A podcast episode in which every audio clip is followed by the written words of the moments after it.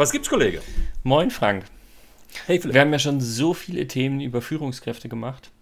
Jo. Und die sind ja alle sehr lehrreich für mich. Ich selbst bin ja Führungskraft.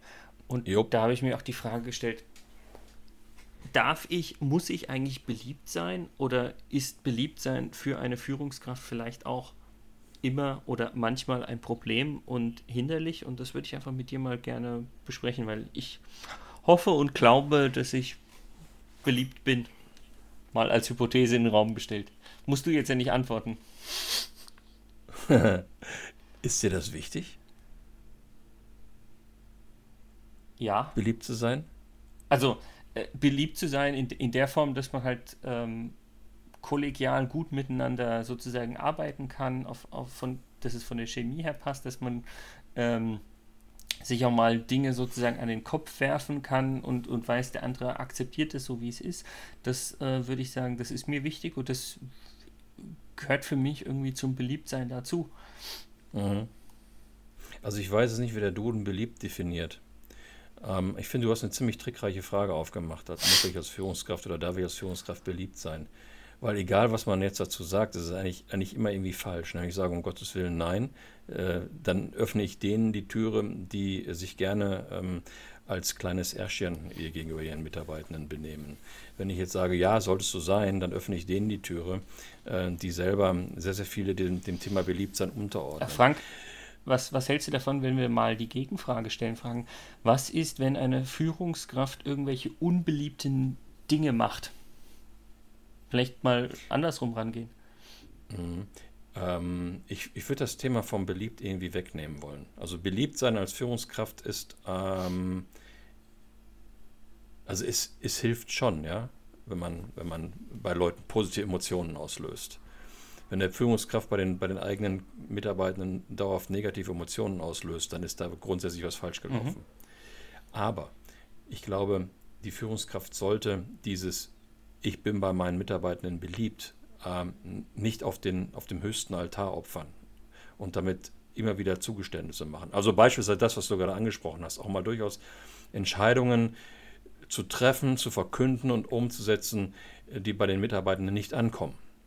Und, Ähm, und ich glaube, Und manche Führungskräfte lassen das sein äh, oder machen das nur halbherzig, weil sie befürchten, wenn sie das denn tun, sind sie bei ihren Leuten nicht mehr so beliebt. und, und ich glaube, äh, liegt nicht darin quasi der Kern, dass ich trenne zwischen ich als Person bin beliebt oder unbeliebt, ich bleibe mal bei den Begriffen, und äh, es gibt irgendwelche Entscheidungen, Informationen oder sonst was, Dinge, die beliebt oder unbeliebt sind. Also wenn ich dir jetzt äh, oder meinen Kollegen irgendwas kommuniziere, was ähm, sozusagen nicht, nicht beliebt ist, also von wegen, was weiß ich, wir machen jetzt weniger Gewinn und es gibt keine Gewinnausschüttung oder sonst irgendwas, mal irgendein Szenario rausgeholt, dann mh, ist die Frage, ist es ein unliebsames Thema, was ich kommuniziere, oder mache ich mich als Person damit unbeliebt? Weil wenn die Kollegen es ja schaffen, auch das zu differenzieren und sagen, hier, das ist ein unliebsames Thema, aber dafür kann der Philipp oder wer auch immer das dann sozusagen kommuniziert, die Führungskraft nichts, dann sprechen wir gar nicht mehr darüber, bin ich als Person beliebt oder unbeliebt, sondern wir sprechen über unbeliebte sozusagen Informationen oder Themen oder sonst was.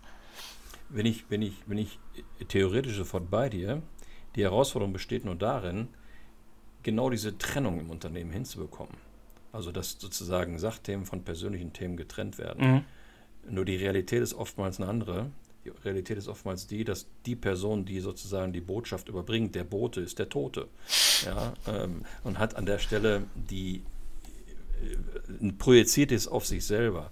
Ich glaube, wenn du als, wenn du es als Führungskraft schaffst, bei deinen Leuten eine, eine Akzeptanz zu bekommen, eine gewisse Autorität, damit meine ich nicht autoritärer Führungsstil, Mhm. sondern ähm, die Autorität im engeren Sinne zu bekommen. Wenn du es schaffst, dass deine Leute dich für verlässlich halten. Ähm, und ein Stückchen auch für, für vorhersehbar halten, also nicht im Sinne von ausnutzbar, planbar, aber dass du nicht das Gegenteil von Willkür, ähm, dann hast du schon mal sehr, sehr vieles erreicht, dass so ein Minimal, eine gute Basis, nicht nur eine Minimal, eine gute Basis an positiven Emotionen dir gegenüber geht.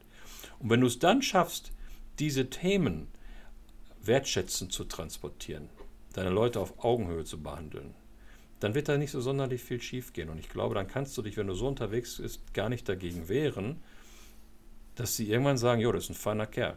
Und damit dir irgendwie ausdrücken, dass du beliebt bist. Mhm. Deswegen würde ich eher empfehlen, so meine, mich daran auszurichten, dass die Leute mich verlässlich und ich will es nicht wiederholen alles wahrnehmen. Ähm, ich sehe nur die große Gefahr und ich kenne so viele Führungskräfte oder ich habe so viele Führungskräfte auch im Coaching kennengelernt, die, die, die gerne beliebt sein wollen. Auf und Teufel komm raus. Auf Teufel komm ja. raus. Und, und, und da, da Kompromisse und Zugeständnisse gemacht haben, die der Sache nicht gedient haben. Ganz besonders schlimm sind das ähm, viele, viele von diesen jungen Führungskräften, die vorher Kollege waren. Also aus, aus dem Kollegenkreis zu, zum Gruppenleiter, zur Gruppenleiterin ernannt werden. Das ist ganz schwierig. Ne? Spannend ähm, fand ich nur die Formulierung, die vorher Kollegen waren. Nur weil sie jetzt eine Führungskraft werden, sind sie nicht mehr ja, Kollege. Gell? Ja, weil, ja, in dem Sinne ist ja, gut. Ja, ich weiß, was du meinst. Du hast, du hast mich überführt an der Stelle. Ja, ja wir, wir Passiert manchmal. Noch, wir wollen ja immer noch Kollege sein. Ne? Aber du weißt, was ich meine. Ja. Ne? Ähm, und an der Stelle wird es dann sehr schwierig. Und dann fängt man an, sehr, sehr schnell Zugeständnisse zu machen, die der Sache nicht dienen. Führungskraft sein heißt auch einmal unpopuläre Themen durchziehen. Ja. Ohne dabei selber unpopulär zu sein. Das ist die große Herausforderung.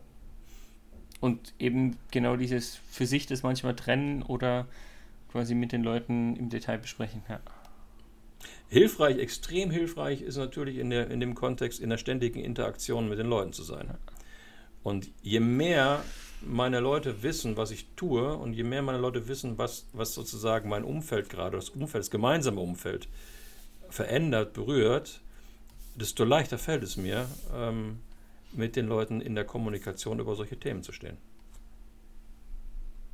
Ja, weil, weil es einfach ein anderes Miteinander ist. Genau. Ja. Vielleicht würde ich noch mal ganz kurz auf den, den toten Boten, den du vorhin ja zwischendurch erwähnt hast, mal kurz, kurz eingehen, weil ich glaube, das muss man auch mit Vorsicht betrachten, weil nicht, dass der eine oder andere denkt, ja cool, äh, jetzt kann ich irgendjemand anderen als Boten sozusagen dafür sorgen, dass er irgendwie ja zum, zum Toten wird. Weißt du, wie ich meine? Also, dass ich dann als Führungskraft sage, ja, der, der, der XY da oben hat ja gesagt, das müssen so, wir. Ja. Und äh, dann bin ich ja quasi zwar noch der Bote, aber ich schiebe den schwarzen Peter jemand anderem zu.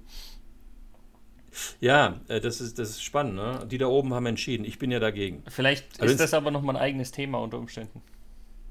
Das können wir eigentlich relativ kurz machen, muss ich ganz ehrlich sagen. Also erstmal, äh, das kommt sehr häufig vor, dass ich solche Diskussionen erlebe dass Menschen sagen, also wenn es nach mir gehen würde, hätten wir das ja ganz anders entschieden, aber mein Abteilungsleiter oder unser Bereichsleiterin oder wer auch immer hat halt. entschieden, das ja. oben, ne, oben sticht unter, können wir halt nicht anders machen. Ähm, ich, es gibt eine ganz einfache Aussage dazu. Bist du Führungskraft, bist du gleichzeitig Arbeitgebervertreter. Und als Arbeitgebervertreter hast du äh, dich gerne zu beteiligen in Diskussionen, aber wenn du irgendwann nicht mehr gehört wurdest und überstimmt wurdest oder du gar nicht gehört wurdest, dann musst du das einfach mit als deine Entscheidung nehmen. Und, und wenn vertreten. du das nicht kannst und vertreten, und wenn du das nicht kannst und nicht möchtest, darfst du nicht Führungskraft sein. Ja. Also gibt es keinen schwarzen Peter nach oben zurückschieben. Nee, überhaupt nicht. Wir, wir als Unternehmen haben oder machen das jetzt genau. oder so. Ja. Genau. Und jetzt lass uns bitte gemeinsam besprechen, was bedeutet das für dieses Team. Und wenn wir in dem Prozess Dinge herausfinden, die möglicherweise noch einmal zu einer anderen Entscheidung führen können, ist eine gute Führungskraft in der Position zu sagen, okay, darüber diskutieren wir nochmal. Das gebe ich wieder. Ja, ich, ich nehme es wieder mit. Das nehme ich mit und nehme es nach oben. Ja. Ja, sodass, das ist doch im Grunde ein Prozess von kommunizierenden Röhren am Ende. Wenn es gut läuft. Ja. Wunderbar. Dann würde ich sagen, mach's gut, Kollege. Mach's gut, Kollege.